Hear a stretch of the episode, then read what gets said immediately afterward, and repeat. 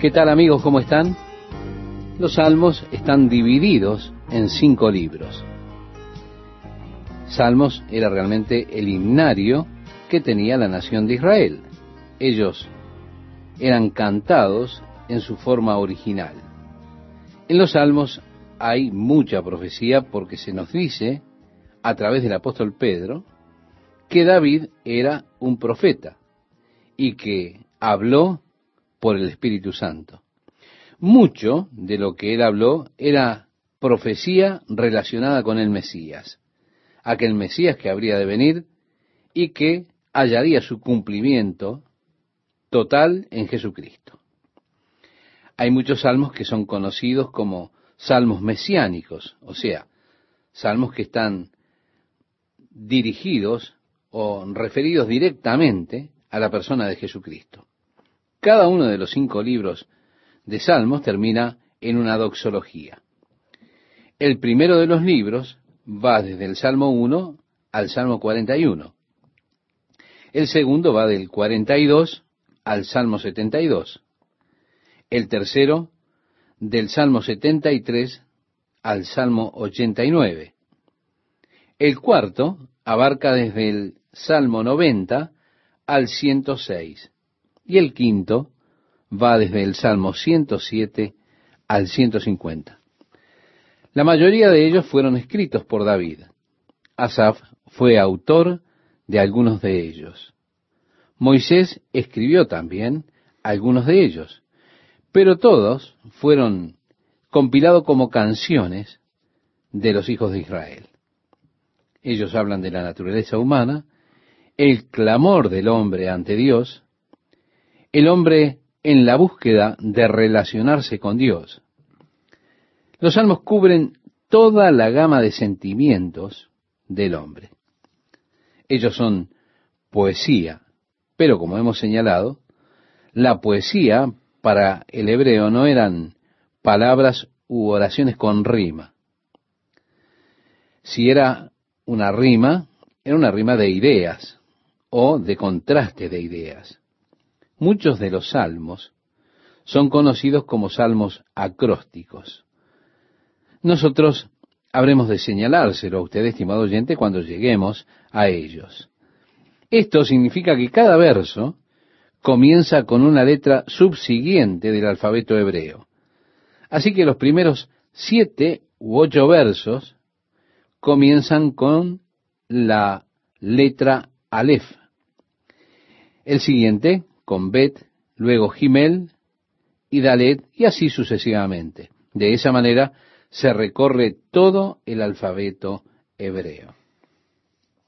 El primer salmo trata con el hombre piadoso y el hombre impío. Hay allí un contraste. Y el contraste tal vez es mejor expresado por la primera y la última palabra del salmo. Acerca del piadoso se dice, bienaventurado. Acerca del impío, perecerá. Es así entonces que tenemos este versículo 1 que comienza diciéndonos, bienaventurado el varón. Quiero reiterar lo que ya hemos enseñado en otros estudios, que la palabra bienaventurado en el hebreo tiene un significado, y ese es, oh, cuán feliz es el varón. Primeramente nosotros vemos a este hombre feliz en un contexto negativo, es decir, el varón que no anduvo en consejo de malos, ni estuvo en camino de pecadores, ni en silla de escarnecedores se ha sentado. Parece que hay una progresión allí. Primero comienza caminando bastante a menudo en consejos de malos. Lo siguiente que él encuentra es que anda en camino de pecadores. Y finalmente, Él está establecido y sentado en silla de escarnecedores. Esto en cuanto al malo. Este es el lado negativo, podríamos decir, de este salmo. Ahora, el hombre bienaventurado no hace estas cosas, sino todo lo contrario. Como dice el versículo 2, sino que en la ley de Jehová está su delicia, y en su ley medita de día y de noche. Entonces, desde un punto de vista negativo, el hombre feliz es el hombre que no camina en consejos de malos, pero desde el punto de vista positivo, él está siendo dirigido, guiado por el consejo de Dios. Él está meditando en la ley del Señor de día y de noche. Ahora, el efecto o el resultado de esto lo vemos en el versículo 3. Será como árbol plantado junto a corrientes de aguas, que da su fruto en su tiempo y su hoja no cae, y todo lo que hace prosperará. Vemos entonces primeramente como árbol plantado junto a corrientes de aguas, en contraste a un árbol que crece en el desierto. Y el contraste es que este árbol, que es plantado junto a corrientes de aguas, da su fruto en su tiempo. Algo interesante acerca del fruto fuera de tiempo es que nunca madura. Usted tal vez plante semillas de sandía en agosto, cuando usted come su sandía y la planta tal vez crezca, tal vez salgan sandías, pero estarán fuera de estación, nunca madurarán. Hay algunas personas que nunca maduran, o sea, realmente no, no dan fruto maduro nunca. Jesús nos dice que la semilla sembrada en diversos tipos de suelos, si usted recuerda cuando estudiamos el Evangelio de Mateo, hablábamos de esto. Resulta en diversos desarrollos de fructificación. Algunos plantados al borde del camino, de acuerdo a la parábola del sembrador. Estos inmediatamente son arrancados. Otros en terreno pedregoso tal vez crezcan por un momento, pero nunca darán fruto, nunca han de desarrollarse porque, porque carecen de profundidad. Aquellos que son sembrados entre espinas, las espinas ahogarán los frutos finalmente, las preocupaciones de esta vida, el engaño de las riquezas, los otros deseos harán que se ahogue el fruto.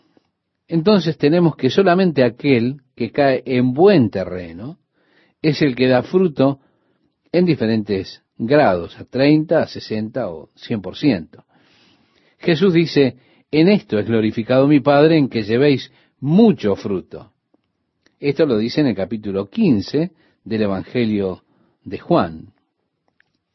Allí también dice, no me elegisteis vosotros a mí, sino que yo os elegí a vosotros y os he puesto para que vayáis y llevéis fruto y vuestro fruto permanezca.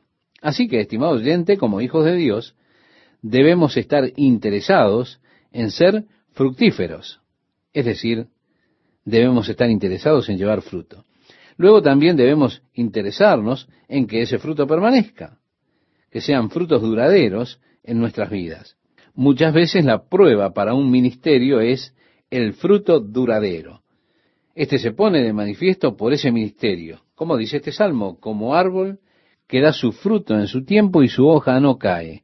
O sea, hay una frescura en su vida, una continua frescura. Todo lo que hace prosperará. Ahora, ¿qué está haciendo el hombre? Él está meditando en la ley del Señor de día y de noche. Dios ha establecido reglas para la felicidad. Nos ha dado reglas para la prosperidad. Ellas están allí en la ley de Dios. Por eso dice, todo lo que Él hace prosperará. Ahora vemos el contraste, y aquí es donde entra la poesía hebrea contrastando ideas. El verso 4 dice, no así los malos, que son como el tamo que arrebata el viento. Esto es contrastado con el árbol plantado junto a corrientes de aguas, llevando fruto a su tiempo. Pero el malo es como el tamo que el viento arrebata. Cuando ellos trillaban sus granos, los tomaban en sus manos, lo lanzaban al aire, al viento. Así que era una figura muy familiar para las personas. Las personas de pie en un lugar ventoso, friccionando allí frotando con sus manos el grano y lanzándolo al aire, elevando así eh, el grano junto con el tamo, y ahí podemos observar entonces al tamo volando por el viento y podemos ver también el grano caer allí a tierra. El malo es como el tamo que el viento arrebata. Dice el verso 5, por tanto, no se levantarán los malos en el juicio, ni los pecadores en la congregación de los justos, porque Jehová conoce el camino de los justos, mas la senda de los malos perecerá.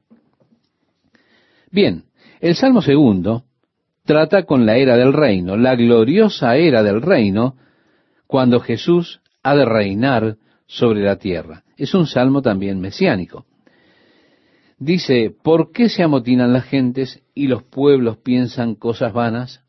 Se levantarán los reyes de la tierra y príncipes consultarán unidos contra Jehová y contra su ungido. ¿Ve? Su ungido aquí es su Mesías. La palabra Mesías significa eso, el ungido.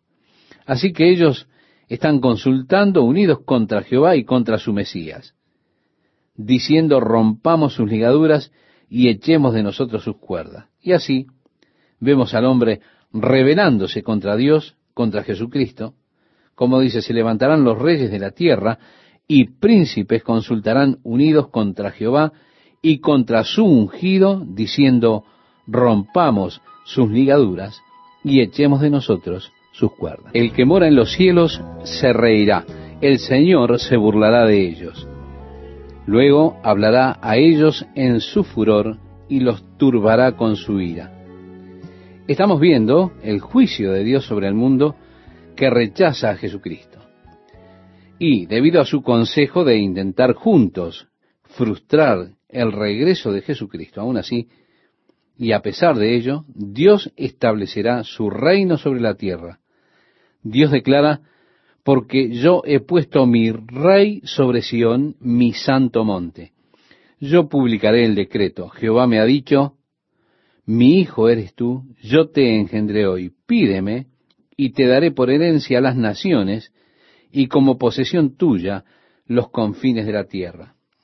Es que Dios aún está hablando. El versículo 8 generalmente es tomado fuera de contexto y es utilizado por muchas sociedades misioneras como un versículo clave para establecer la sociedad misionera. Pídeme y te daré por herencia a las naciones y como posesión tuya los confines de la tierra. Pero permítame decirle que esta no es realmente una escritura que tenga que ver con eso, no tiene nada que ver con las misiones del día de hoy. Esta escritura tiene que ver con la era del reino. Como el Padre le ha declarado al Hijo, mi Hijo eres tú, yo te engendré hoy, pídeme y te daré por herencia a las naciones y como posesión tuya los confines de la tierra.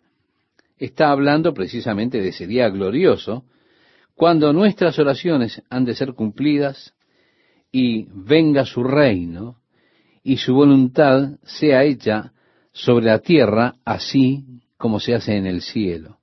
Su reino cubrirá toda la tierra. Así que encontramos allí al Padre hablando con el Hijo, prometiéndole al reino, es decir, el gobierno sobre toda la tierra. Después Dios habla de la naturaleza de ese reino.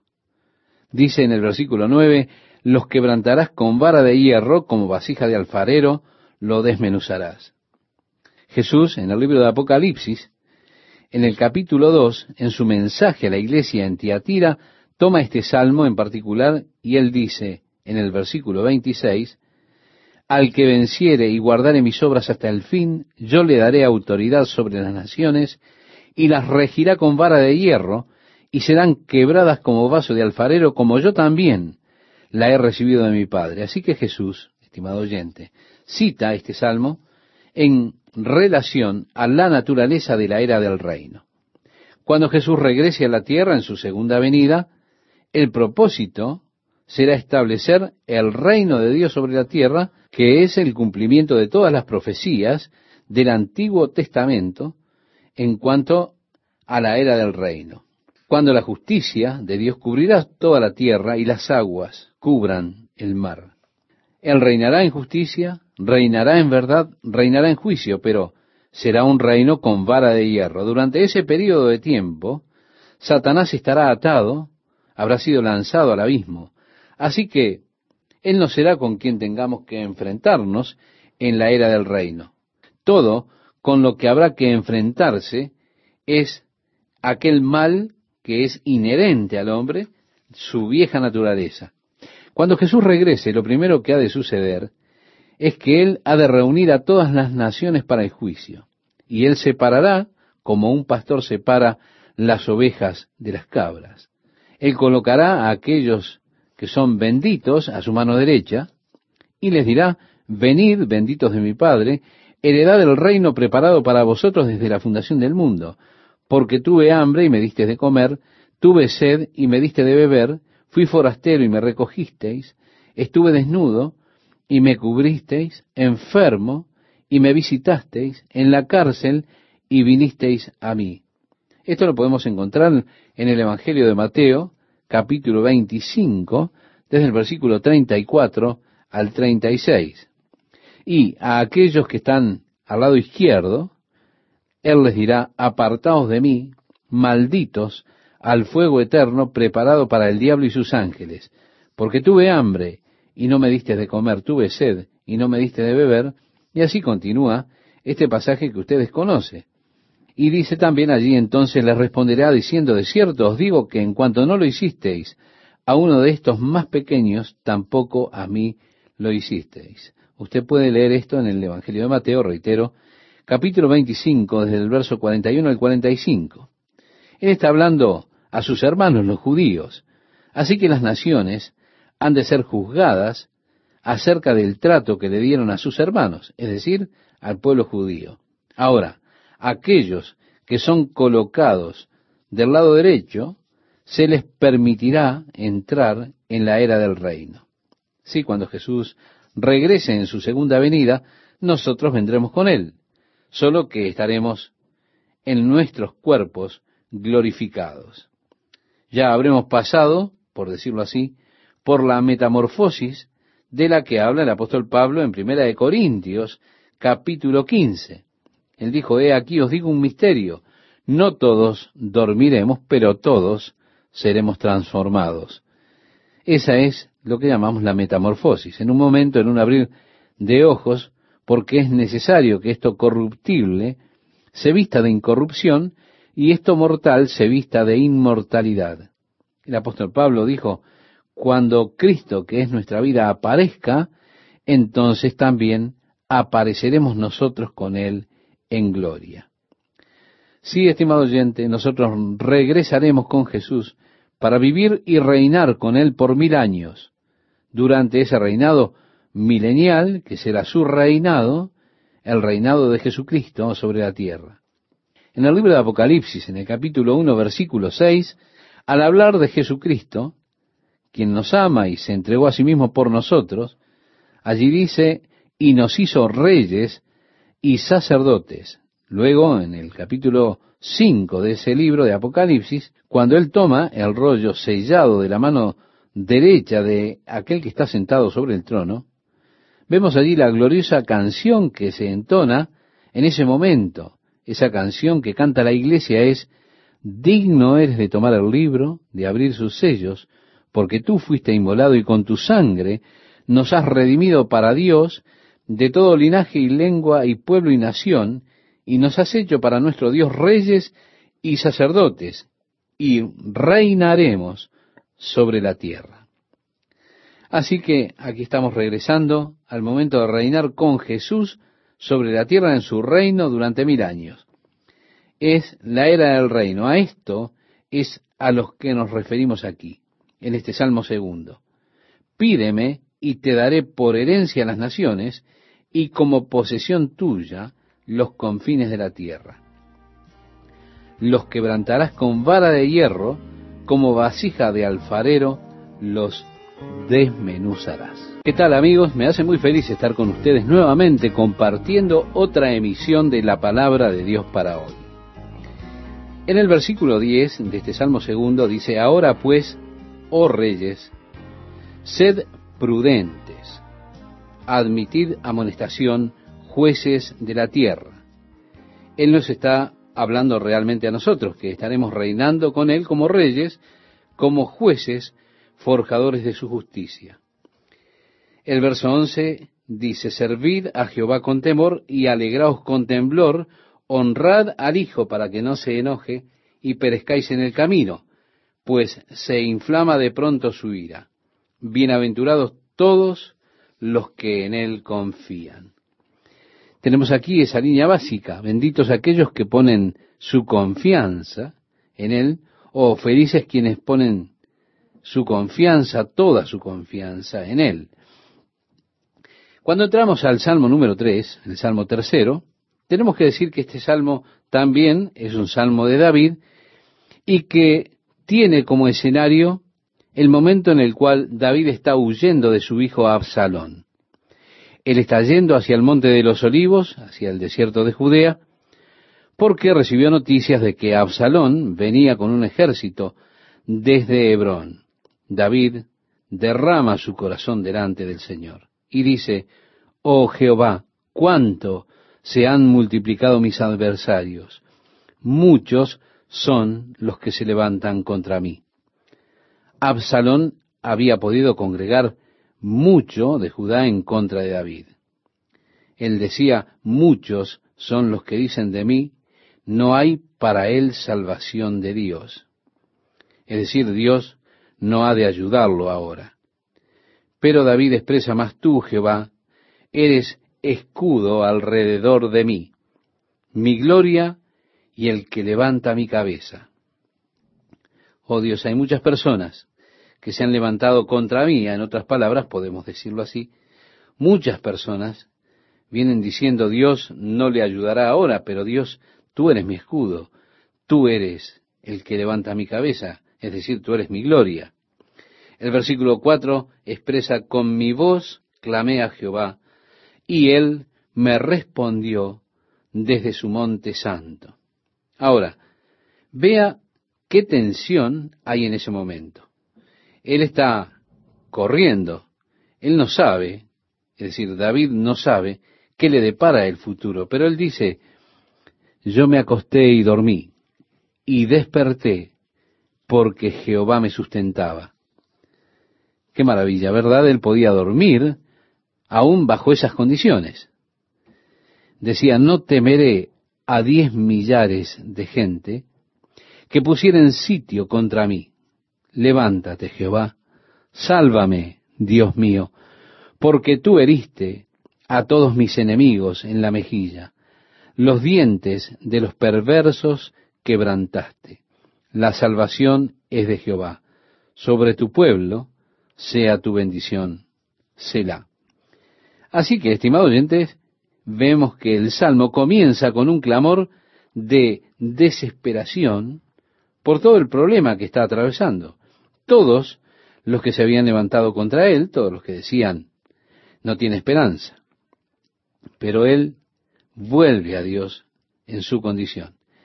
Y él está seguro del poder de Dios y su ayuda. El salmo termina realmente con una nota gloriosa de victoria. Él dice, las salvaciones de Jehová sobre tu pueblo sea tu bendición. Entramos ahora al Salmo número 4. Este salmo es para el músico principal sobre Nejinot. Bien, Nejinot era un instrumento de cuerdas y es mencionado en conexión con varios salmos. Por ejemplo, el salmo que estamos considerando, el salmo 5, el 53, 54, 60, 66 y 75. Así que es una especie de instrumento de cuerdas que tenían en aquellos días. Este salmo debía entonces ser acompañado mientras lo cantaban por esa clase de instrumento. Probablemente David escribió no solo el salmo, sino también la música y las notas para el Nejinot, para que el músico que tocase el Nejinot pudiera tocar los acordes mientras ellos estaban cantando. Dice el versículo 1, respóndeme cuando clamo, oh Dios de mi justicia. Cuando estaba en angustia, tú me hiciste ensanchar. Ten misericordia de mí y oye mi oración. Hijos de los hombres, ¿hasta cuándo volveréis mi honra en infamia? ¿Amaréis la vanidad y buscaréis la mentira? Selah. Sabed, pues, que Jehová ha escogido al piadoso para sí. Jehová oirá cuando yo a él clamare. Temblad y no pequéis. Meditad en vuestro corazón, estando en vuestra cama, y callad. Selah. Es decir, en la noche, cuando está reposando, él está compartiendo sus sentimientos en su corazón. Y es bueno que uno esté allí, simplemente se quede quieto delante del Señor. Y yo le invito a usted, estimado oyente, que deje que su corazón esté en comunión con Dios mientras usted está reposando allá la noche en la cama. El verso 5 dice, ofrecer sacrificios de justicia y confiad en Jehová. Muchos son los que dicen, ¿quién nos mostrará el bien? Alza sobre nosotros, oh Jehová, la luz de tu rostro. Nuevamente en el último salmo, él estaba hablando acerca de quienes decían que no había ayuda de Dios para David. Siempre existen esas personas negativas que están alrededor de uno. Y habrá quienes dirán, ¿quién nos mostrará el bien? Tenemos aquí la respuesta de David. Alza sobre nosotros, oh Jehová, la luz de tu rostro. Tú diste alegría a mi corazón, mayor que la de ellos cuando abundaba su grano y su mosto. Es decir, aquellas personas que son negativas en cuanto a Dios, dicen, ¿qué bien puede hacer el orar? ¿Qué bien puede haber en adorar a Dios? ¿Quién habrá de mostrarte algún bien? Pues David dice, Señor, tú has puesto felicidad, alegría en mi corazón, más que la de ellos, y cuando están en medio de sus cosechas de uva y su vino. En el versículo 8 tenemos aquí un pasaje muy conocido. En paz me acostaré y asimismo dormiré, porque solo tú, Jehová, me haces vivir confiado. Así es la gloriosa habilidad del Hijo de Dios que tiene para dormir aún en medio de los problemas. Esto ocurre por su confianza, por la confianza que tiene en su Señor. Entramos al Salmo 5 y este salmo, en contraste con el anterior, es una oración de la mañana. El Salmo 4 era la oración de la noche, pero ahora tenemos un salmo para la oración de la mañana. Dice así, escucha, oh Jehová, mis palabras, considera mi gemir, está atento a la voz de mi clamor, Rey mío y Dios mío, porque a ti oraré. Oh Jehová, de mañana oirás mi voz. De mañana me presentaré delante de ti y esperaré. Esto nuevamente tiene que ver con ese instrumento que mencionábamos, Nejinot. Es un salmo de David. Él dice, porque tú no eres un Dios que se complace en la maldad, el malo no habitará junto a ti. Los insensatos no estarán delante de tus ojos.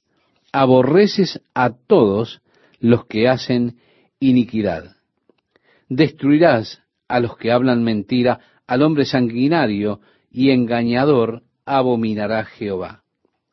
Esta es una palabra del antiguo español. En Inglaterra, decir que usted es sanguinario realmente es una cosa muy mala. La palabra sanguinario es una palabra que deriva a otras palabras. Tiene usted que tener mucho cuidado de su lenguaje cuando cambia de una cultura a otra. Usted podrá estar diciendo cosas que quizás suenen muy extrañas en esa otra cultura. Cuando estuve en Inglaterra hablé a un grupo de ministros. Estaba compartiendo un poco de la historia de nuestra iglesia, de Calvary Chapel. Cuando fuimos todos a almorzar juntos, tomé la servilleta sobre la mesa y dije, realmente necesitamos remodelar la iglesia. Y aquí está lo que tenemos que hacer a la plataforma. Y comencé a dibujar sobre la servilleta, remodelando el diseño para la iglesia. Les estaba diciendo esto a los ministros allí en Inglaterra. Como acto seguido, mi anfitrión dijo, mm, en Inglaterra le llamamos servilleta a los pañales. Así que dijo, todos los ministros se estaban riendo a carcajadas porque se imaginaron a usted haciendo plano sobre un pañal. Bueno, no sé qué es lo que significa la palabra sangriento en Inglaterra, pero es una palabra fea. Así que, siendo una traducción del hebreo, esta es una palabra que no connota para nosotros toda la suciedad de la misma. David la usa muchas veces en el Salmo en cuanto al hombre engañoso y malvado. Así que él habla al hombre sanguinario y engañador y dice que lo abominará Jehová.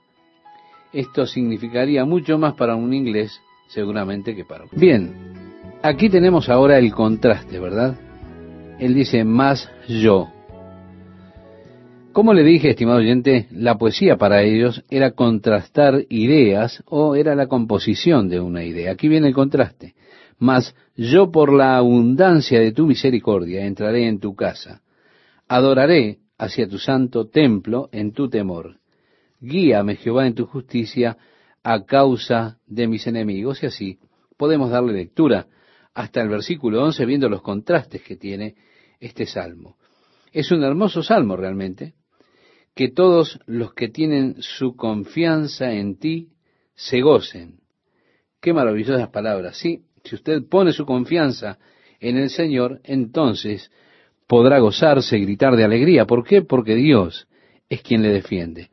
En ti se regocijen los que aman tu nombre. Dios quiere la conciencia de nuestro caminar diario en la vida y que sea realmente un caminar con gozo. El verso 12 nos dice, porque tú, oh Jehová, bendecirás al justo, como con un escudo lo rodearás de tu favor.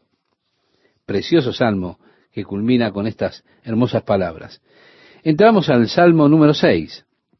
Es dirigido al músico principal sobre este instrumento de cuerdas y sobre Yeminit. Yeminit es una palabra que significa ocho así que debía ser tocado en octavas. Sin dudas, David hizo estas notaciones para el Salmo mientras él las escribía, y escribió como un himnario para el pueblo.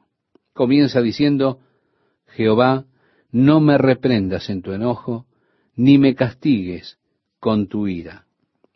Ten misericordia de mí, oh Jehová, porque estoy enfermo. Sáname, oh Jehová, porque mis huesos se estremecen, mi alma también está muy turbada. Y tú, Jehová, ¿hasta cuándo? Vuélvete, oh Jehová, libra mi alma, sálvame por tu misericordia, porque en la muerte no hay memoria de ti, en el Seol. ¿Quién te alabará? Nosotros como padres con frecuencia somos culpables de retar a nuestros hijos con enojo y castigarlos con una ardiente desaprobación. Esa es una característica humana. Muchas veces es un fracaso de parte de nosotros como padres. Estamos enojados y en ocasiones sobredisciplinamos por causa de nuestro enojo. Aquí David está clamando desde su alma que está contrariada. De acuerdo a las palabras de Jesús, estas palabras de David no son correctas. Él está expresando, como lo hizo Job, sus propias ideas, sus propios pensamientos en cuanto a la muerte. Jesús nos dice que cuando el rico en el infierno alzó sus ojos, estando en los tormentos, vio a Abraham de lejos y a Lázaro que era confortado allí en el seno de Abraham, y entonces este rico le dijo a él, Padre Abraham, ten misericordia de mí y envía a Lázaro para que moje su dedo en agua y toque mi lengua porque estoy atormentado en esta llama.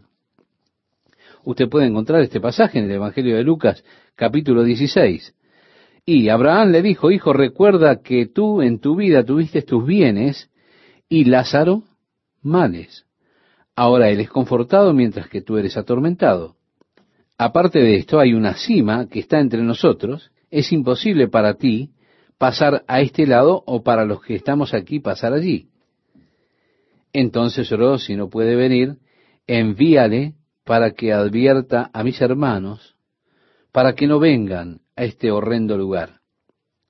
Vemos que realmente hay conciencia, que también hay memoria. No es una inconsciencia como algunas personas les gustaría pensar. Esto que hemos leído proviene de las palabras de Jesús. Y yo diría que él probablemente conoce más acerca de esto que cualquier otro. Yo prefiero su opinión y su palabra por encima de cualquier otra. Pienso que es principal cuando usted puede tener la palabra de Cristo en cuanto a un tema, especialmente en el asunto de la muerte y después de la muerte, y qué es lo que ocurre más allá de la tumba.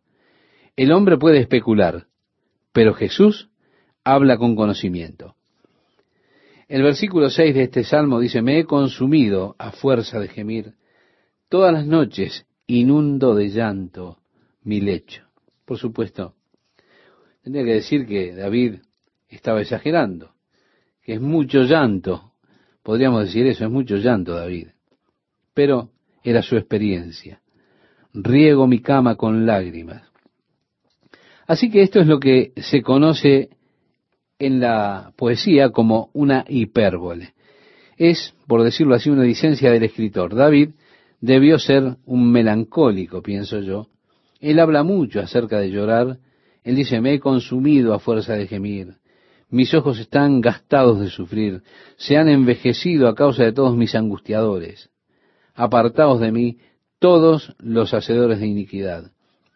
Porque Jehová ha oído la voz de mi lloro Jehová ha oído mi ruego, ha recibido Jehová mi oración. Se avergonzarán y se turbarán mucho todos mis enemigos. Se volverán y serán avergonzados de repente.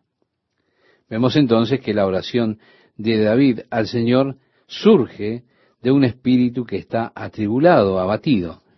Es interesante cómo el Salmo siempre parece finalizar en una nota alta. Jehová ha oído mi ruego, ha recibido mi oración. Entramos ahora al Salmo número 7.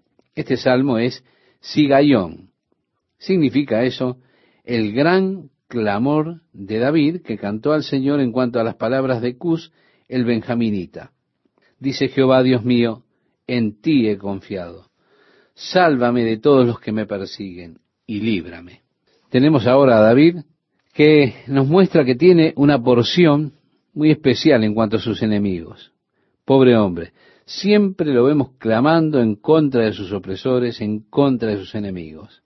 Y él dice, no sea que desgarren mi alma cual león y me destrocen sin que haya quien me libre. Jehová Dios mío, si he hecho esto, si soy culpable de sus acusaciones, podríamos decir, si yo he hecho esto, si hay en mis manos iniquidad, si he dado mal pago al que estaba en paz conmigo, antes he libertado al que sin causa era mi enemigo, persiga al enemigo, persiga al enemigo mi alma.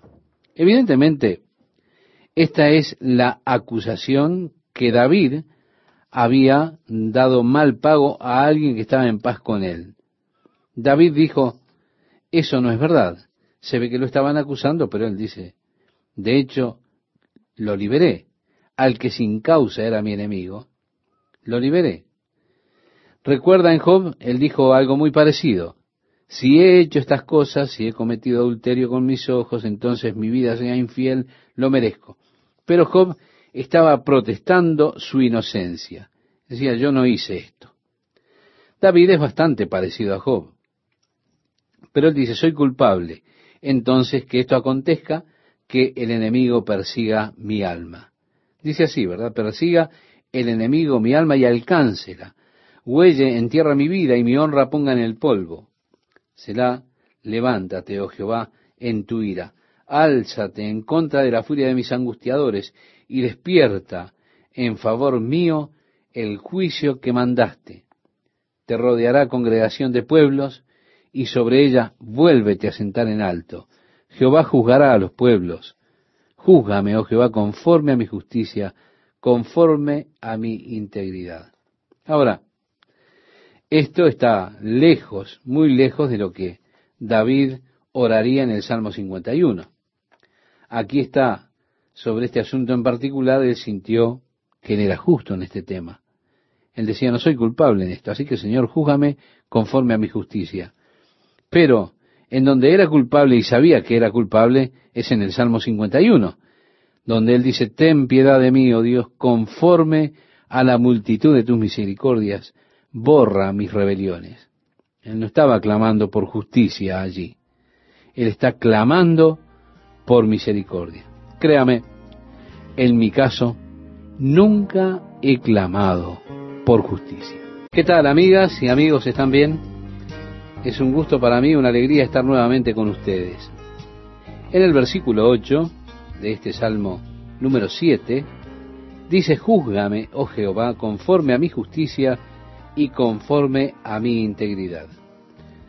David dice esto porque sabía que era inocente de los cargos que Cus había estado trayendo contra él. Por eso él dice así, Dios, tú conoces, tú juzgas.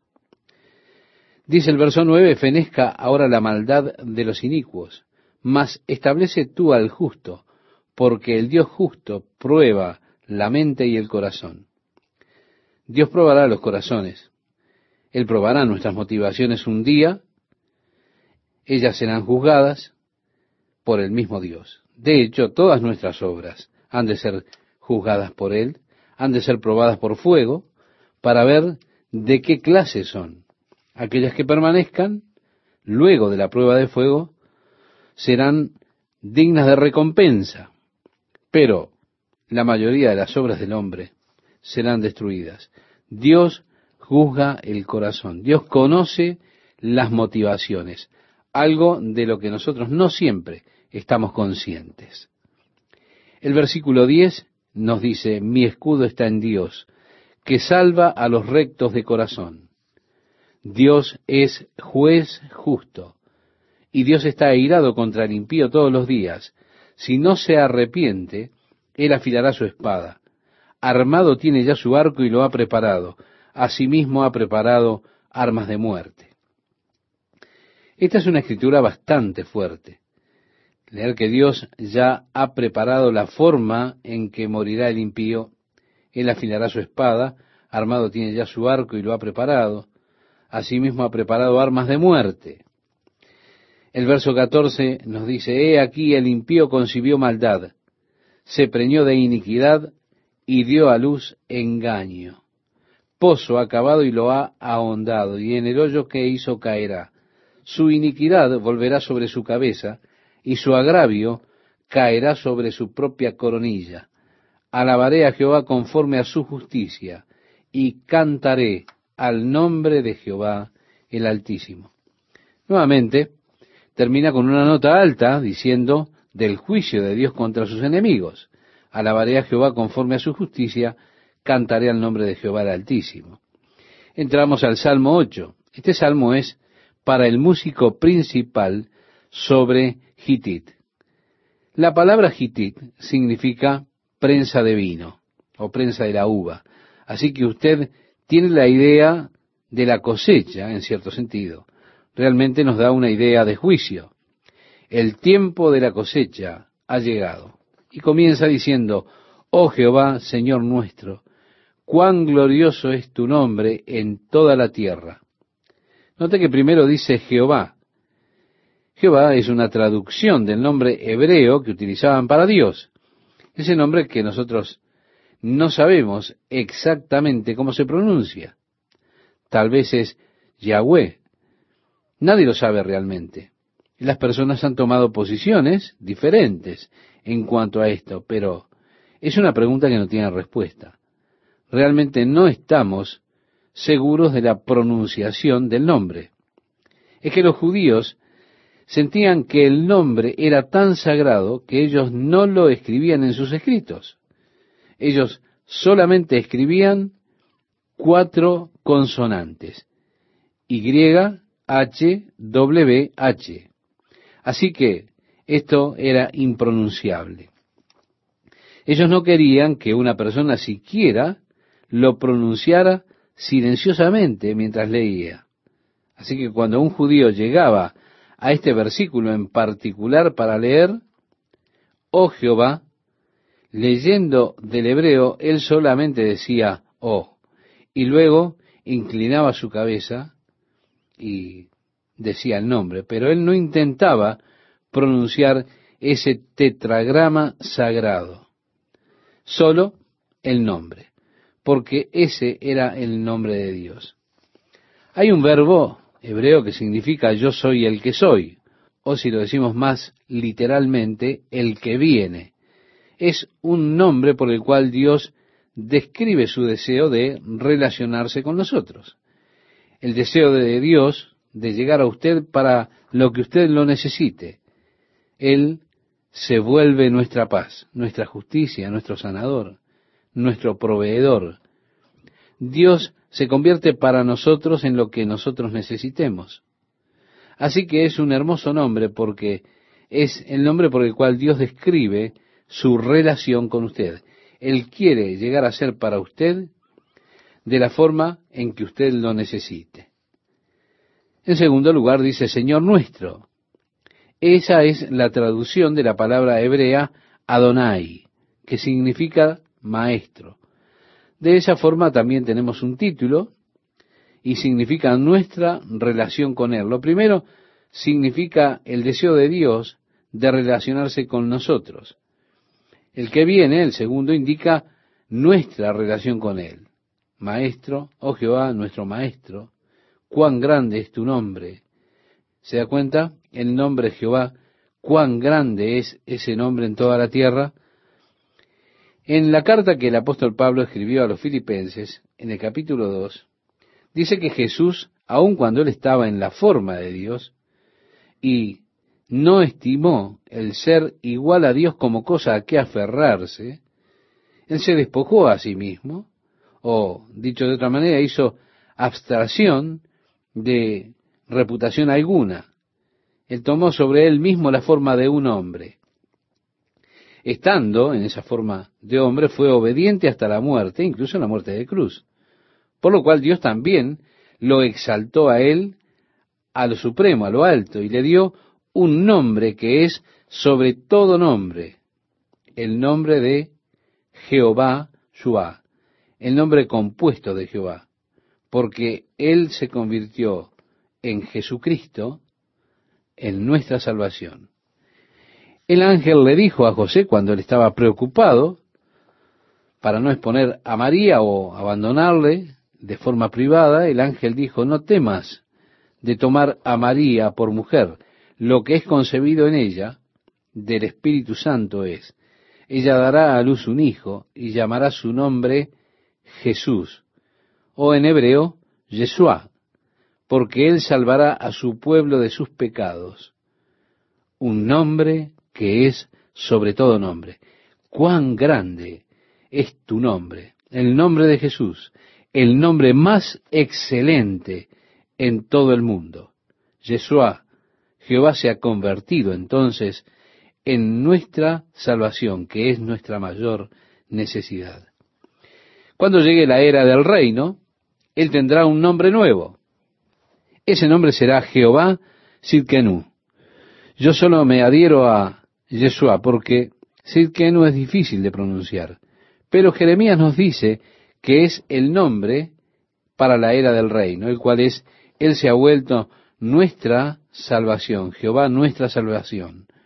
Cuán grande es tu nombre, un nombre que es sobre todo nombre en toda la tierra.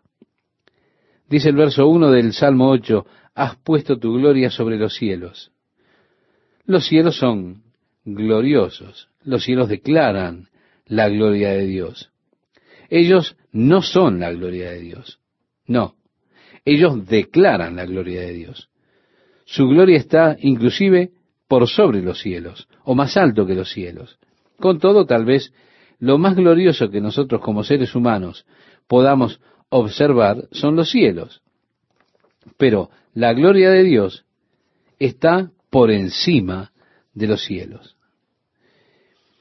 En el versículo 2 leemos, de la boca de los niños y de los que maman, fundaste la fortaleza a causa de tus enemigos, para hacer callar al enemigo y al vengativo.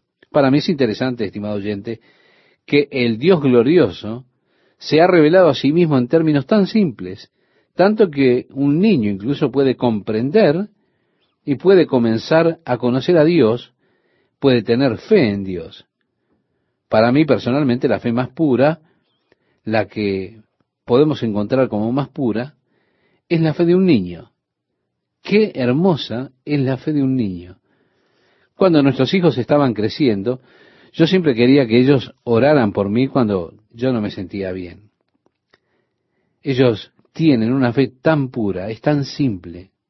Cuando Jesús tomó a un niño, recuerda, Él lo puso en medio de todos los intelectuales y dijo, a menos que ustedes se vuelvan como un niño pequeño, no alcanzarán el reino de los cielos. Ustedes no entrarán en el reino de los cielos. Como dice este salmo, de la boca de los niños y de los que maman fundaste la fortaleza. Estimado oyente, los filósofos, el hombre en general, busca hoy comprender qué es el hombre. Es la pregunta básica de los filósofos. ¿Qué es el hombre? El error que cometen los filósofos es que ellos comienzan con el hombre en lugar de comenzar como David, que comenzó con Dios. Cuando veo tus cielos, obra de tus dedos, la luna y las estrellas que tú formaste, digo, ¿qué es el hombre? Si yo comienzo con Dios, entonces tengo al hombre en su correcta perspectiva. Ahora, si yo comienzo con el hombre, no tengo perspectiva. No tengo a dónde ir, no sé a dónde ir. Yo no puedo ver al hombre en ninguna perspectiva a menos que comience con Dios. Y allí lo veré correctamente. Cuando veo tus cielos, obra de tus dedos, la luna y las estrellas que tú formaste, ¿Cuántas veces me he sentado a la orilla del mar para observar la puesta de sol, aun cuando era niño? Yo vivía en una ciudad costera, Ventura, que está al norte de aquí. Me gustaba mucho tomar mi caña de pescar, ir a buscar carnada para pescar corvinas allí. Yo observaba el oleaje y el sol mientras éste se ponía. Estaba solo en toda esa playa y me sentía tan pequeño cuando iba oscureciendo y veía cómo iban saliendo las estrellas y pensaba, wow, estoy solo aquí en la playa observando esta parte del Pacífico en el horizonte, viendo cómo se pone el sol y pensando en lo vasto que es el Océano Pacífico, lo vasto que es el mundo. Me sentía tan pequeño en relación a la Tierra, pero luego yo pensaba en la Tierra en relación al sol que se había puesto y la relación de la tierra con las estrellas que yo veía salir. ¿Qué es el hombre para que tengas de él memoria? Aquí estoy yo, una pequeña parte de polvo en este planeta y aún así Dios piensa en mí. Sentado allí en la arena era emocionante porque yo observaba la playa y veía todas esas dunas de arena y mi madre me había enseñado la escritura acerca de cuán preciosos me son oh Dios, tus pensamientos. Cuán grande es la suma de ellos. Si los enumero, se multiplican más que la arena.